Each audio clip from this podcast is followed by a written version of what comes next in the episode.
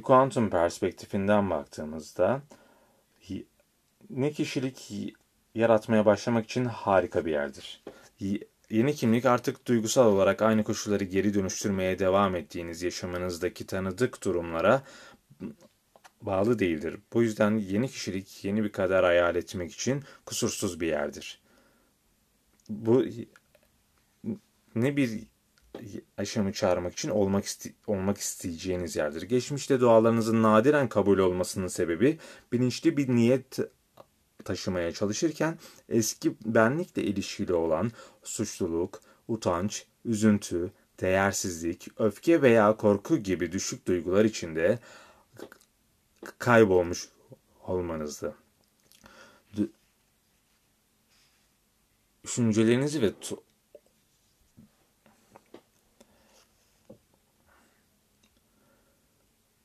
Düşüncelerinizi ve tutumlarınızı yöneten bu duygulardı. Zihninizin bilinçli olan %5'i, bilinçaltı beden zihin olan %95 ile mücadele ediyordu.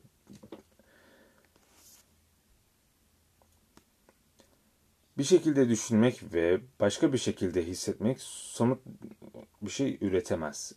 Enerji anlamında bu gerçekliği yöneten görünmez ağ karmaşık bir sinyal gönderir. Bu yüzden eğer bedeniniz suçluluk zihnini ezberlediği için suçlu olduysanız o zaman büyük olasılıkla hayatta olduğunuz şeyi aldınız. Suçlu hissetmek için daha çok sebep verecek durumlar. Bilinçli hedefiniz duyguyu ezberlemiş benliğinize karşı gelemezdi.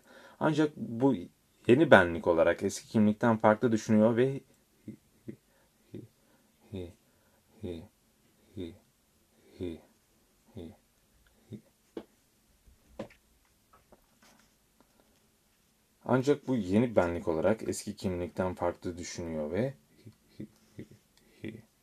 hissediyorsunuz. Şimdi geçmiş anılarınızdan muaf, kusursuz bir sinyal gönderen bir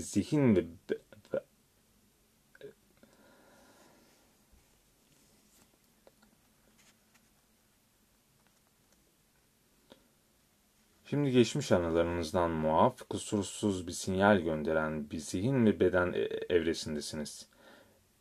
İlk kez zihninizin lensleri yeni ufukları görmek için yeryüzünün üzerine çıktı. Siz artık geleceğe bakıyorsunuz. Geçmişinize değil. Özetle hala eski benliğiniz olmayı sürdürürken yeni bir kişisel gerçeklik yaratamazsınız. Bir başkası olmak zorundasınız. Yeni bir olma haline bir kez ulaştığınızda artık yeni bir kader yaratmanın zamanı gelmiştir.